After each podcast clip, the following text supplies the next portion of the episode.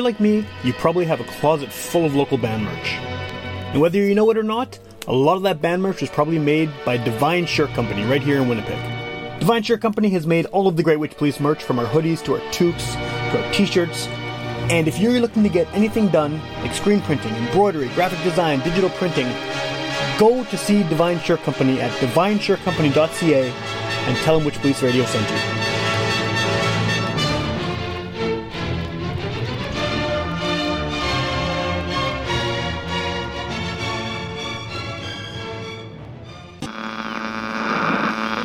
One of our colleagues, Sam Thompson, who, um, if you saw him, you'd sort of right away assume he was a hippie. Get up off your ass and get up on the podcast. Witch Police Radio. Witch Police Radio. Witch Police Radio. Witch Police Radio. Get up off your ass and get up on the podcast. Witch Police Radio. Hey, welcome to the podcast. You're listening to this episode, I have to assume that you've also listened to the previous two. This is the third in my series of uh, episodes about my favorite local albums of 2023. I've been slowly counting down after initially dropping my list from 40 albums down to 20, and then I started making these episodes where I talk about the records that made my list and include some interview clips if I've talked to the artists, as well as song clips from the albums to sort of highlight what it is I like about them. So, this is the third installment of this series this year, uh, talking about 2023 releases. So please check out the previous two episodes if you haven't already, and then come back to this one. First up, we have the Psychics album by Paige Drobot. And the Psychics were a band that were around in Winnipeg uh, many years back, and this is sort of the first time this long promised collection of songs has been released. Uh, Paige, who is the uh, front person of the Psychics, is uh, well known for her own music. She's released a number of EPs, also on the Transistor 66 label, which we talk about in this clip that's coming up. And uh, this is sort of the um, culmination uh, in a long process to get these psychic songs uh, released formally and properly. And it's really good. It's really weird, um, which is sort of the best part about this record. Is it's super weird and strange and unusual and awesome and psychedelic and bizarre and yeah, it's just, it's just it's just really great. Um, I think that if I'd had more time to listen to this, if it had been released earlier in the year, I may very well have ranked it higher.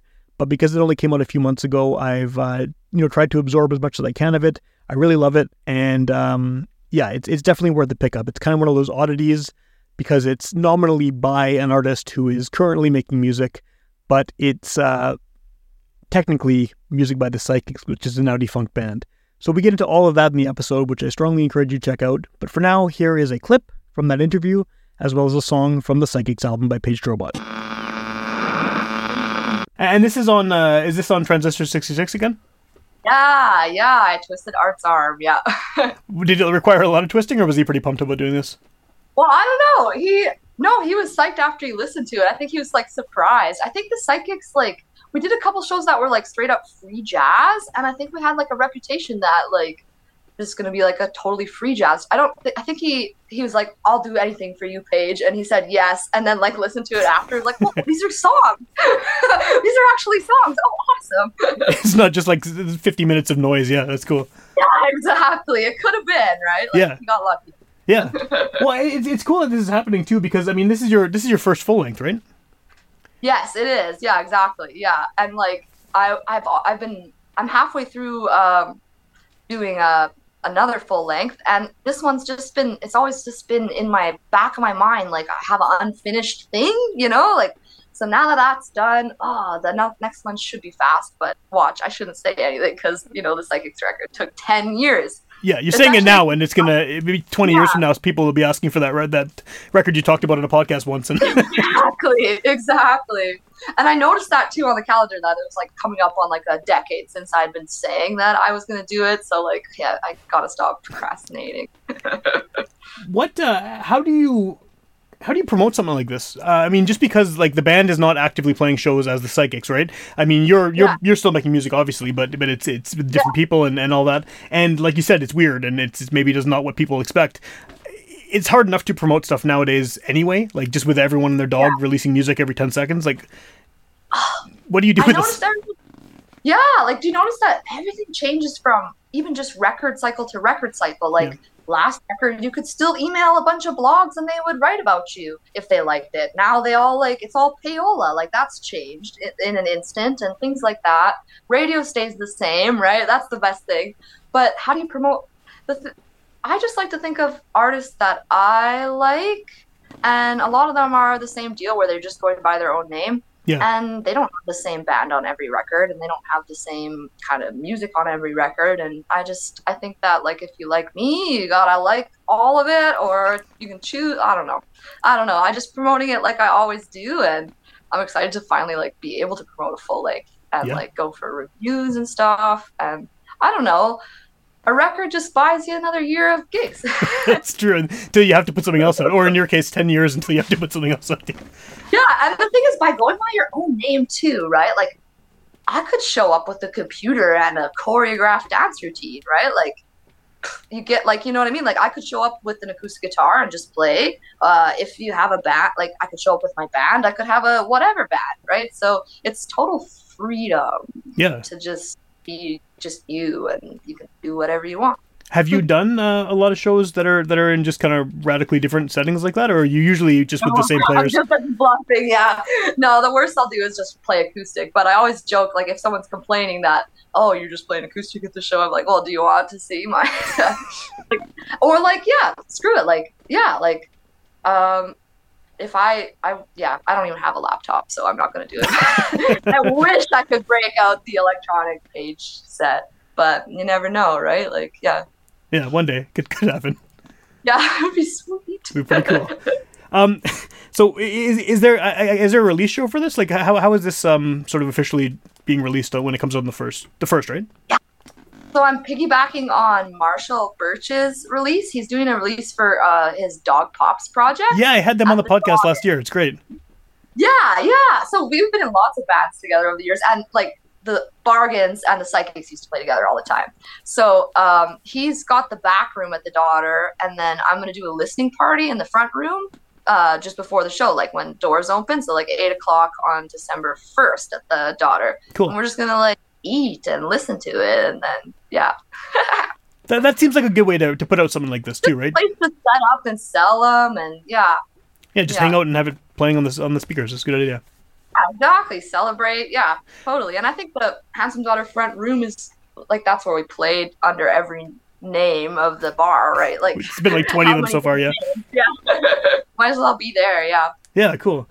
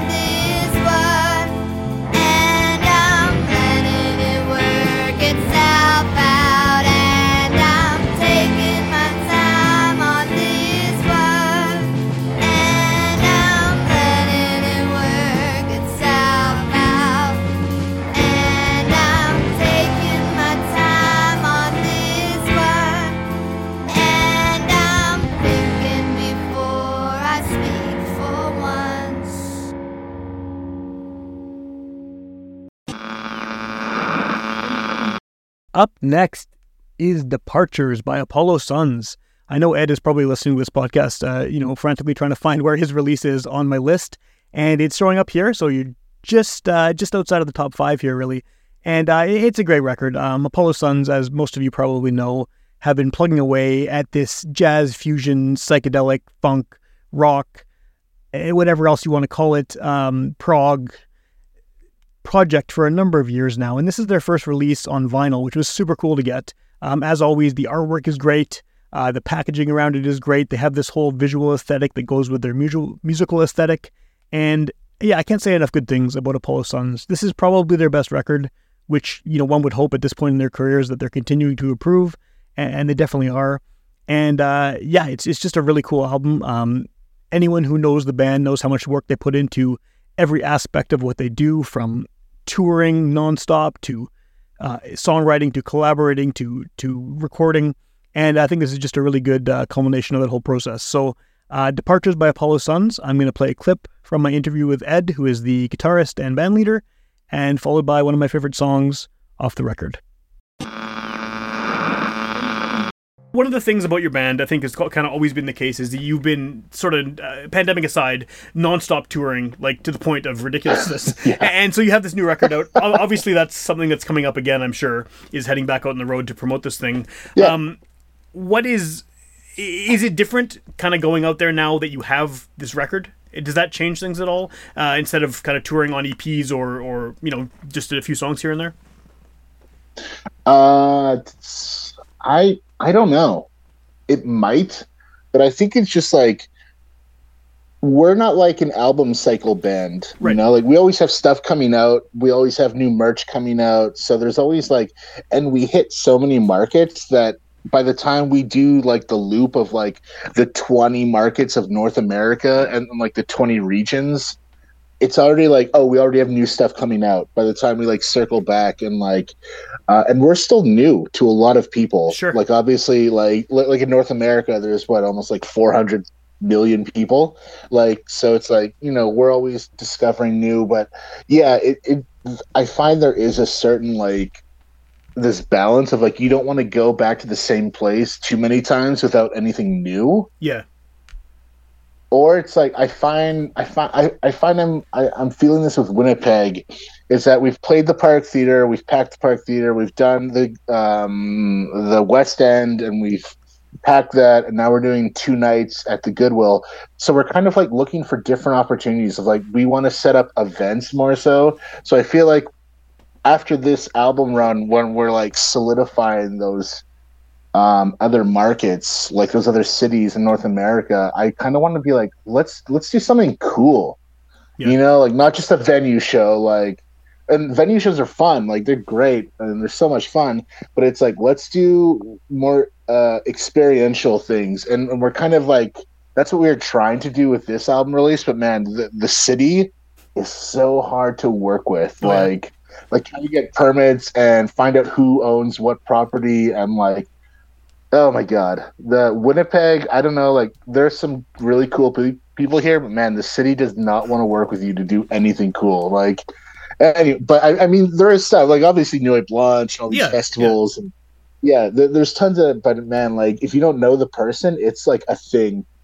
but yeah, so um, Well, and you're you're Yeah. a good a good band for for having that kind of experiential thing too. I think because Yeah. you already sort of have. I mean, not sort of. You already have a visual identity just based on sort of the style of of. of album artwork i mean this new one included and the, the the covers of your other eps and and the merch you have there's this kind of cosmic yeah, sort of vibe to it. And and you know instrumental music too i people are sort of putting whatever story behind it that they're hearing. So you can definitely it's it's not as Hmm. sort of direct in that way as as, as songs with lyrics. So you can kind Yeah. of create a whole world around it.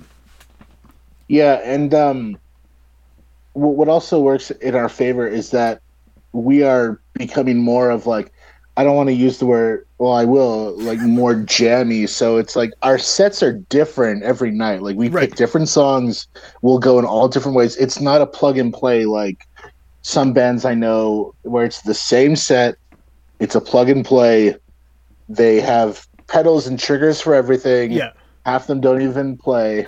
They have tracks and shit. Not that I'm gonna shit talk anyone. Like tracks are great, but it's like you know, um, it's a different I know some bands yeah. that, yeah, like like like some people have like they have a program that automates turning on and off their pedals on and off, and I'm like, man, what? For me, that's crazy You got because like that. everything is different. Yeah, everything is different night to night. How I'm feeling is different day to day. So my my expression or what I want to express is different Yeah. every day. For it, it could have been my coffee sucked that morning, so now I'm in a shit mood, and all my solos are going to sound like I'm in a shit mood. Or I could have had a really lovely nature walk and before the show, and now it's going to be a really nice, lovely show. So, um, yeah, we kind of like every show's a little different, and uh, which is great because like the community that we have. Uh, the demographic and the people that listen to us love that shit yeah especially in the U.S. Man, the jam band scene in the U.S. is is- it's like pretty stereotypical hippie cringe at times, but also like man, those people are supportive and like they are in like they That's like if they love you, they they love you. Like they're it's super cool and they're very supportive. Um, but uh, yeah. So I don't know if I don't like. Obviously, we can tour too much. Like we're we're always learning about like what makes sense for our band, what's going to be the most optimal, and how Yeah. to for both us personally, professionally, mentally, emotionally, all that stuff, and allow us to like still put out new music, still record, still tour. But man, uh, there are some bands in the in all over the world that play like 300 days a year, and that's like it's a lot you know we we're a busy band for a Canadian band, but Canadian bands don't tour a lot. You know, like other than just around canada yeah. yeah, yeah, compared to our uh, southern friends. Um, yeah,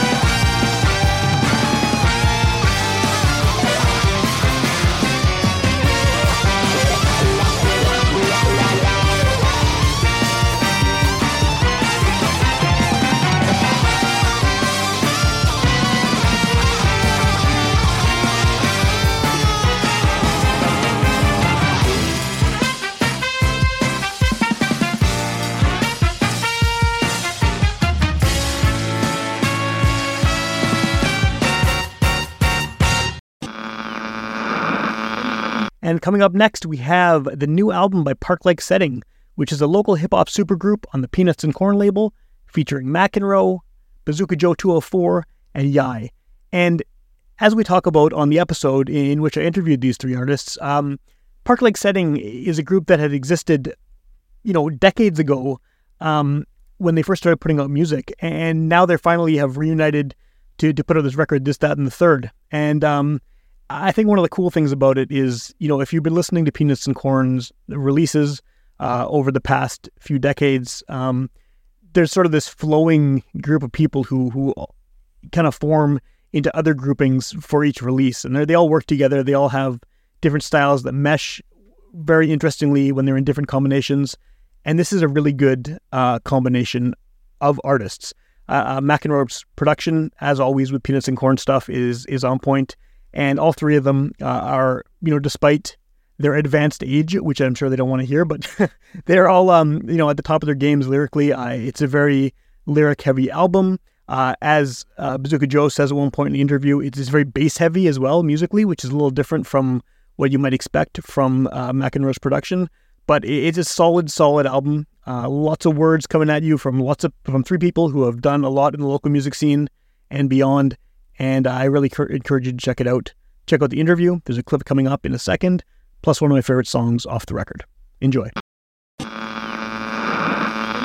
you know, regardless of genre, anytime the old guys are trying to keep up with or sound like young people, it's going to end up Yeah. whack. Anyways, there's very few artists over the course of history, unless you're bringing those, unless you're bringing young people in in a very deliberate way, right? Like someone like Bowie later on is bringing in young people to help change what he's Mhm. doing, right? Mhm. Like in rap, especially back in the day, it was this thing is moving and and evolving so quickly that people get left in the dust and then they try to switch their whole shit up to to try to be to maintain some sort of relevance and boom that's it you know that's that's when you lost right Yeah. And I think like we kind of had this weird vantage point being in Winnipeg, being removed from everything, being rappers in Winnipeg, being, you know, uh, white people in in in music that wasn't created by white people and stuff, and being very critical of of our place in it and stuff.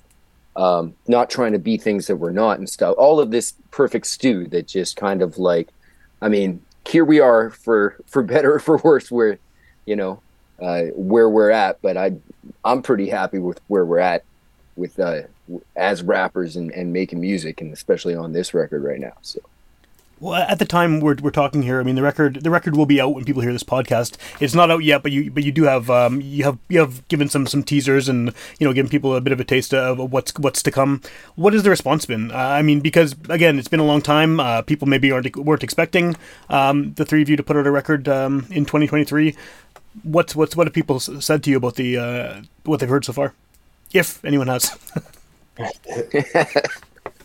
i uh i got a text from my brother who really loved it and he used the word serene uh to Ooh. describe it which was really that was kind of like a nice thing to hear um but you know like you how does everyone feel about it one to three flame emojis under every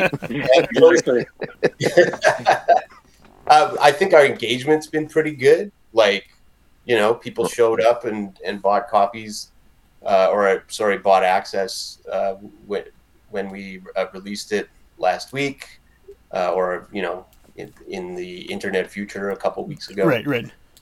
But um, I think we're still kind of waiting on returns from it. You know, Roddy, you, are you getting anything in the inbox? No, no, I would say just what we see on social media. Other than that, my, my dad, and mom, my my mom and dad haven't listened to it yet. They haven't got around to it. So. Do they usually listen to your stuff? Like, is that do, do you have family as a sounding board? no, No. care. They- They've got the other 60 PNC releases to go That's for right. first. and Right, yeah. They still got to work. They got the they got the space EP somewhere, but I just, I they fell off. Well, uh, how does this work? I mean, you know, obviously, uh, again, it's not it's it's not you're not in the same situation any of you life wise and, and career wise and all these things that you would have been when when Craftsman came out or even when the first one came out. But how does this work now with you? You know, you're not all in the same city anymore. Um, you have this this record that's coming out that- that's going to be out. You can't necessarily play shows. Uh, maybe you don't want to play shows. Uh, What is the? How do you sort of get this music out there nowadays when when it's not uh, obviously as easy to as just going three of you going out and getting on a stage somewhere and and uh, performing it. We're hoping that you can help us out, Sam. Good luck. That's the conundrum in uh, 2023, right? That is that is the pickle. It's a very crowded uh, world for attention, but um, you know we're we're not to to be discouraged as far as you know. It'd be nice to have a lot of listeners, and our loyal fans have definitely uh, been stepping up as far as our Bandcamp support and all that kind of stuff, and wanting to show support when they know that it's going to come out on streaming and they don't necessarily have to, but they want to. So that's been very heartening, you know. Other than that, I, I don't really know. Like we're we've definitely, you know, Joe has taken a big active role with the label as far as uh, stepping up with our social media engagement and just trying to give more content. And so we pushed a lot harder on this record, and I think we've found that people were ready for it versus uh, past releases. That's about all you can do at this point, unless we're going to all quit our jobs and go uh, follow the dream. But uh, I'm going to going to pass on that one for now. You know, I'm, Yeah, no, that's that's that's fair. I think that'd be the right choice. Um, what's the uh, so what what is sort of the situation with with with PNC now? Then I mean, because I saw obviously this came out. that This is this is a big deal. I, you've been putting out releases um, pretty consistently. Uh, you know, a lot, a lot of, I guess, a lot of them are, are McEnroe solo releases lately. Um, but how, how how active is the label at this point? I mean, is are there plans to get more active now that you have this uh, on the go? I mean, I think it's about the label is about me producing my friends, right? So I can only do so much. And you know, I get demos, I get all kinds of things, but we have no interest in expanding beyond that. It makes no sense. Yeah, This is about this is about a group of friends who make music together and share with those who are interested, you know, and so I go through times where I have no time for music, but right now, even the last two or three years I've had I've made a conscious choice to make more time for music, make it back into my life. Like I think from 2012 to 2020, it was a lot less of a focus. I was kind of push putting my career to the forefront. Now my career is stabilized and it is what it is. And now I can, you know, my kids are a little older. All those things have happened, and I can kind of focus on making music with my friends again. Uh, we wish we were in the same city. I think we could do dynamite stuff, but they won't come here, and I'm not going back. Sorry. so, um, but we'll just, you know, so we do have some stuff in the pipeline. Next year is the 30th anniversary of Pants of Corn, so we have a number of things, ideas going. So I think next year will be a little more active in terms of celebrating our past and having some new records. We've got some stuff in the pipeline. Um, I will say that I have a I have a new record, a sequel to Brandon, called Winnipeg, and that is 95% written. So that's definitely coming out next year. And then we've got some other stuff and some reissues and some re um, remastered records and stuff to celebrate our Oh, cool. past and some uh, all kinds of stuff. So next year, I think maybe we'll even try to get together and play a 30th anniversary show. We'll see how the schedules all line up. Cool. Um, And I, but and I uh, you know, just keep the fun going, right? Yeah, you know, the one thing I've noticed, you know, and, and this isn't like, you know, backed up by data or qualitative research, but it's people people have been following us for 20 years, 25 years, and they like to hear about the old stuff. Um, so, you know, we're to we're to celebrate what we've done. It's I think it's worth celebrating um, and uh, and on top of that, we're to continue to release music. But and I don't think, you know, I think those things work together uh, as opposed to searching for new ways to get over or anything like that. You know, like there's no there's no illusions here. You know, like No. we're we're we're artists uh, who and and and I think it's important to like to to talk to talk about like we're artists who are working right like it- a lot of people are are, are kind of frou frou about the thing. We're, we work, you know, like we're craftsmen. We, we put the boots on, we get the writing, we kick the raps. That's what we do, you know, and and um, and so we all got stuff going on. You know, Danny's Danny's like uh, doing his thing, and he's got kids. Roddy's got kids in his career. I'm in university of all things right now, uh, juggling school along with this thing. So it's like we, I think we give it as as much as we can, and we're stoked to have any output at this point. and it's still fun. Like that's Yeah. that's the biggest thing. Having that creative outlet and doing it with uh, people who are so talented is still just personally so fun. I, I was gonna say I like how um you know, Rod you said about not wanting to come back, but then you have all of these nostalgic records in Brandon and Winnipeg, and so you seem you seem very very comfortable uh, talking about th- this this place, but not not actually coming back here. Oh, I love coming back. I just can't move back. Right, you can be. You know, it's I not wish per- I the permanent I'd love thing, yeah, to. vi- yeah. I'd love. I, in an ideal world, I would I would come back three times a year to hang out with my friends, but it doesn't. You know, my schedule doesn't allow it. But I'm not. I'm not moving back, but I love being there. That's cool.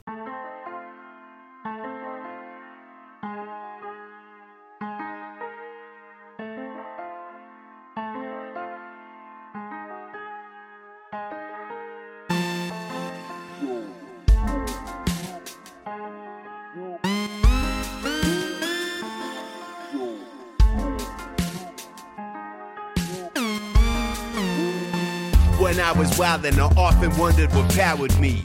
The closest thing to religion I have is Albert Street. Independent in thought, deed, and strategy. Looking for a family, running away from Aberdeen. Made a beeline for Wellingtons with my little crew. Literally underground, St. Louis spinning that mystic brew. Singularly driven, wasn't nothing else to get into. Working in a smut shop, sleeping in a living room. Critical, beat downs, abstract, lyrical. College ass blog called me a nerd, I was a criminal. Songs are straight ahead, nothing about it was subliminal. The company I keep is full of fucked up individuals. Our fan base differs cause we choose them at random. Sick of the rich, winning and the losers need an anthem. Park like setting, find a cool inside the tantrum. Stupid, you stupid moves like Chucky and Esteban, son. I got the dope. Got the stupid juice, make stupid decisions and I bust the stupid moves. Fan base differs cause we choose them at random. Sick of the rich, winning so the losers need an anthem. I got the dope, got the stupid juice, make stupid decisions and I bust stupid moves.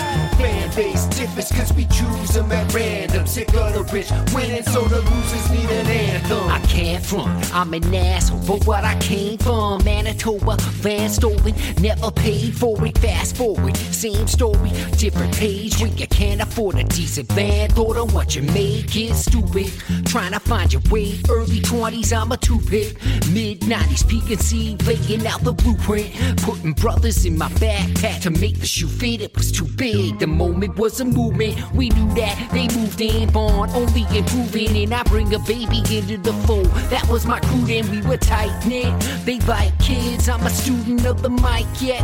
Despite knowing what I knew then, bad jobs had lost, back pains, calluses. Daddy's tax write off, trying to class explain how it is. Never get a handout, campaign balances. I'm older now, my kid has the exact same challenges. I got the dope, got the stupid juice. Make stupid decisions and I bust the stupid moves.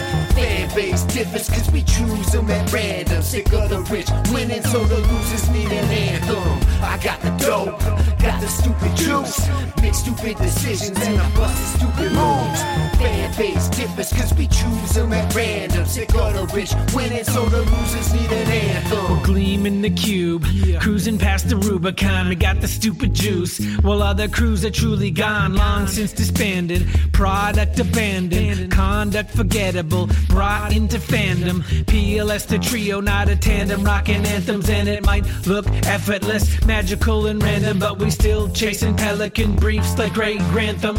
Others seek beef, see the moon, fake a landing, blabbing about a flat earth. Huh? Falling into patterns, the Google in your net worth, undercover fashion, the passion of the Twitterverse, real time reaction. We get the girl, win the purse, do it looking handsome. That's old school attitude, enough to fill a mansion.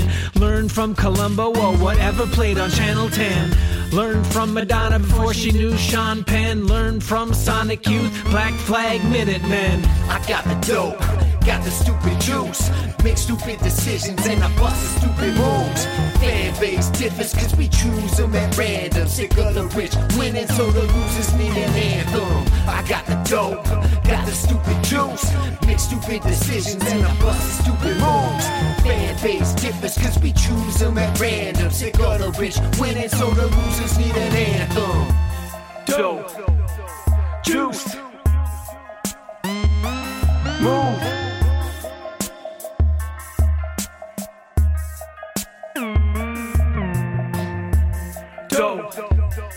Juice. Move.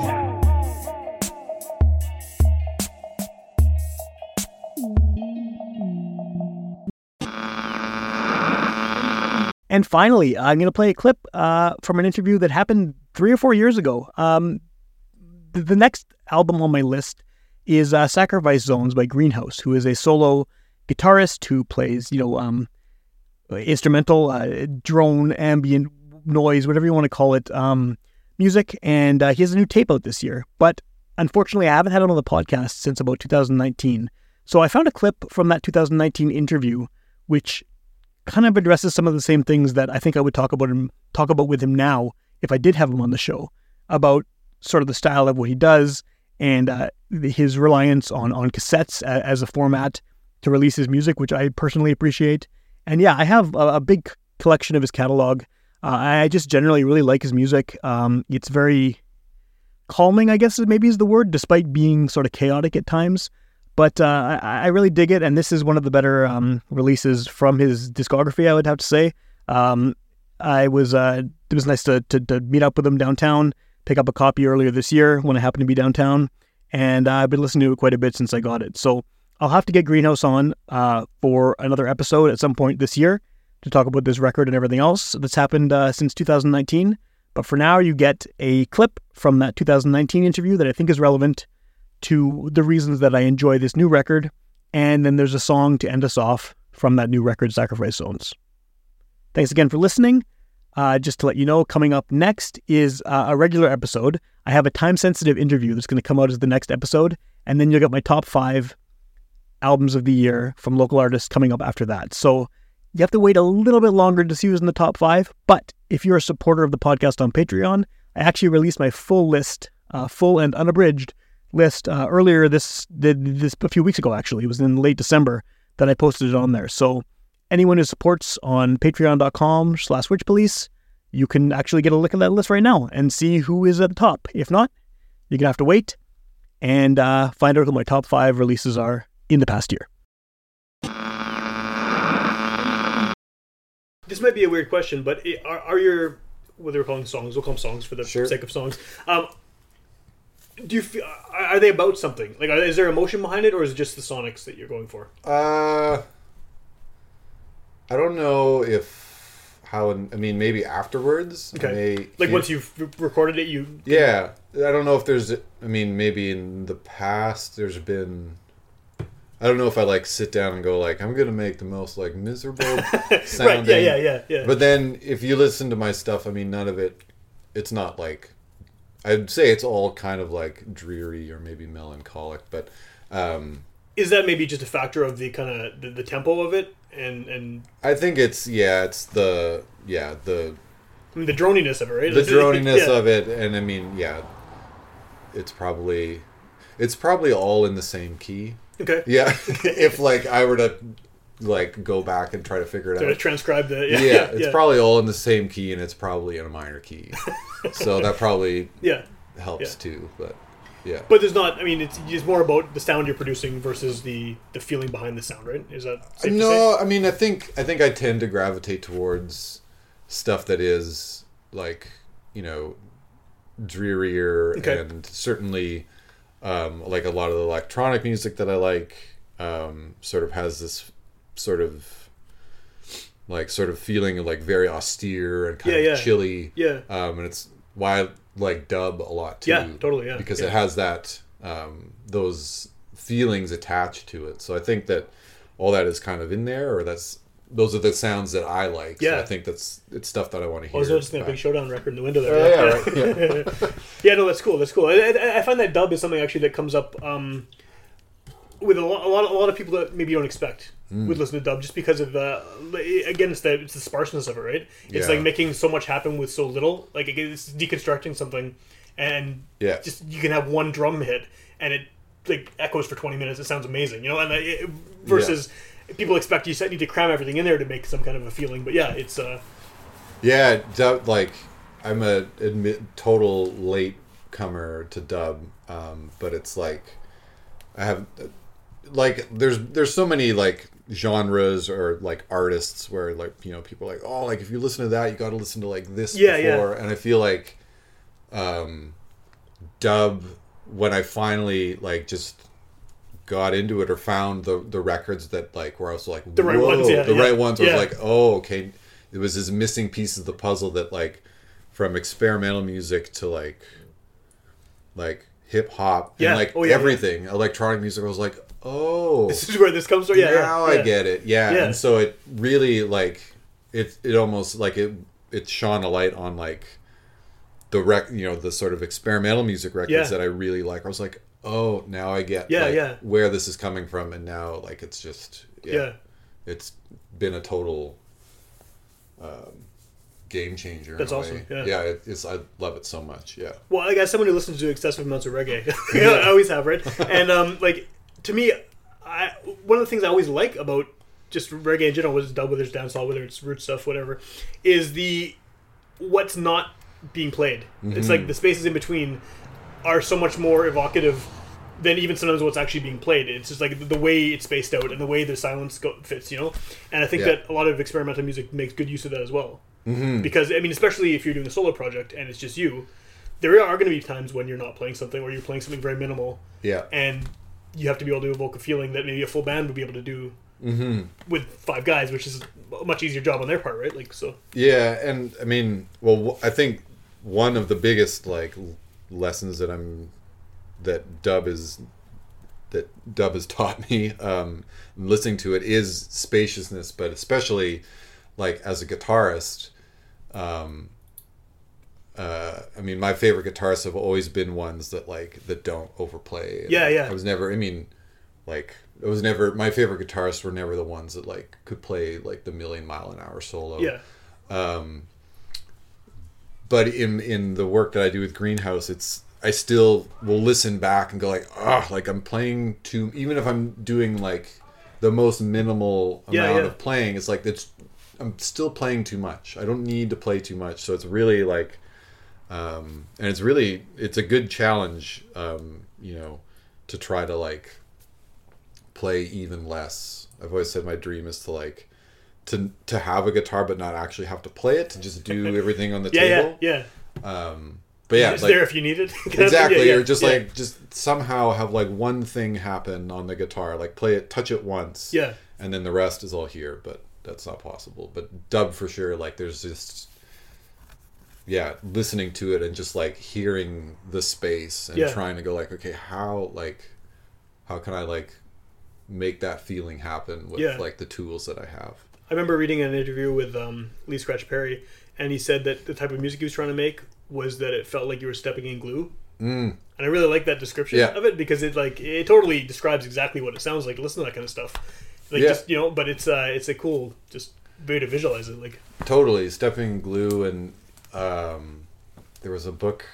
It's like the is it Michael Veal who just he's a it's the it's a book called it's just called Dub. okay, I think I've seen that. I've, I've read it, but It's really good. Um, but yeah, there's like quotes like that in there that are so great, and just the like this way, like using like you know fairly like like everyday kind of like effects, Yeah, yeah. and equipment to just like open up this whole new world that's just like Yeah. totally like when you're listening to it like you yeah they're like they're just they're playing with time they're playing with space yeah could go on. and it's super minimal too, which So is crazy. Yeah, yeah, yeah, yeah, yeah. So does that? I mean, is that is there a challenge to for you to to stay minimal? I mean, because I imagine with what you're doing, there's probably uh, a tendency sometimes to get like as many pedals as humanly possible, right? And, and just load up on that. Like, Yeah. that- I mean, I, that's what I'd be doing. yeah. Uh, I mean, the biggest, my biggest thing has always just been to like, to play as little as I like is interesting to me. Which, Yeah. like I'm my own worst enemy, so I'll often just play more or listen back and be like, oh, I was moving way too quick, or Sure. I was not giving something enough time. Um, as far as gear goes, um, the great thing is uh, well, not the great thing. I mean, I'm limited financially, Yeah. so yeah. So you can't buy some ridiculous. yeah, and I think that like it does encourage it does encourage you to like to use what's there. Yeah. Or like, you know, when you if I, you're up against the wall and you need that other piece to do the thing you want to do, then then it makes sense. Yeah. Um so it's but I feel like I feel I feel like I buy the same type of effect Okay. every like 4 years. It's like Okay. I bought a delay pedal. What's the difference? Well, it does like one thing that Yeah, the other yeah, one yeah. didn't do. Yeah. Um, so yeah, I try to keep it. I mean, I still have a bunch of gear, so I wouldn't call it minimal. But Yeah. in terms of what you could do, Yes, you, you, you could go out of control it for sure. Yeah. yeah. But I, I like to try to keep the, again, the sort of like with an ear to like, um, trying to obscure like what's doing what. Yeah, yeah, yeah. You know, I mean, there's amazing like pedals that like boutique pe- companies are making, but I feel like they also start to have that like, even if it's a super wacky sounding pedal, you know it as soon as you hear it. You know it's a guitar pedal. Yeah, or you know it's like, oh, it's that pedal. Like, sure, yeah, yeah, because you've heard enough people use it, and yeah, yeah, yeah, Yeah. yeah. Which is again, maybe maybe I'm just justifying the fact that I can't afford them. I don't know.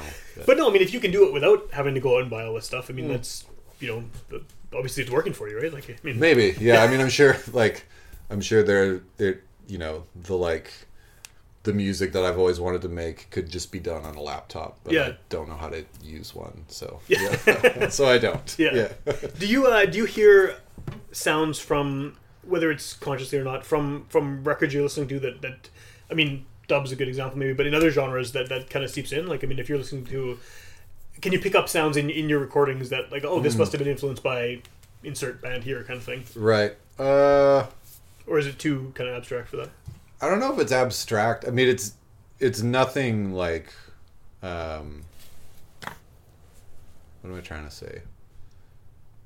I don't think I'm that good that I've like created something that's like that unique. Oh yeah, your influence is going to come through no matter Yeah. what you're doing, right? Yeah, yeah. But Um, do you hear them? Like, oh, what would you listen to? I guess outside of things that maybe directly influence this Mm, stuff. Right. Well, I mean, um, the the the whole sort of like my sort of gateway into like experimental music, I guess, was like heavier music. Yeah. So bands that were on like Hydra Head Records Okay, and yeah, like. Southern Lord and um, probably others that I can't think of, but I mean, Hydra Head was a huge, still am like a huge, Yeah. huge fan of their like their back catalog, um, and so like labels like that would have, um, you know, like either band, you just like just loud, heavy bands. Yeah. They would have like passages or parts of an album or a track on a record that would be like weird soundscapey stuff, but it was Totally, yeah. being used but being made by like instruments that I, you know, when I was 18 or 19 or in my 20s or whatever, I was like, okay, I don't exactly know what's going on, but I know it's like guitar, bass, and drums. Yeah, yeah. So you know it can be replicated. Yeah. I kind of know what's going on. Um, so, I mean, I'm, not far. I mean, I still listen to all of that Yeah. stuff. So, I mean, I think that stuff's always there. Um, I can I can relate to that though. I mean, I got into a lot of instrumental stuff, like jazzier instrumental stuff, through some later Black Flag records. Right. It's like you know, which doesn't seem like it should work, but it totally made Yeah. sense. Like yeah, That's just how you, Yeah. you hear the thing. You're like, oh, now I understand yeah, this over yeah, here. Yeah, exactly. Now now I go to this, and this is totally different instrumentation, but I get it because I liked what these guys were doing, and I got into them because I wanted to hear punk rock. You know, and yeah, yeah, Yeah. yeah. Yeah. So I mean that I don't know if I think in terms of like volume, uh, maybe when I play live, some of that stuff is in there. Yeah. Um, I mean, I'm still using like, you know, two twelves and like a like a four twelve and hundred watt head and stuff. Um, When I guess you could potentially use something much smaller.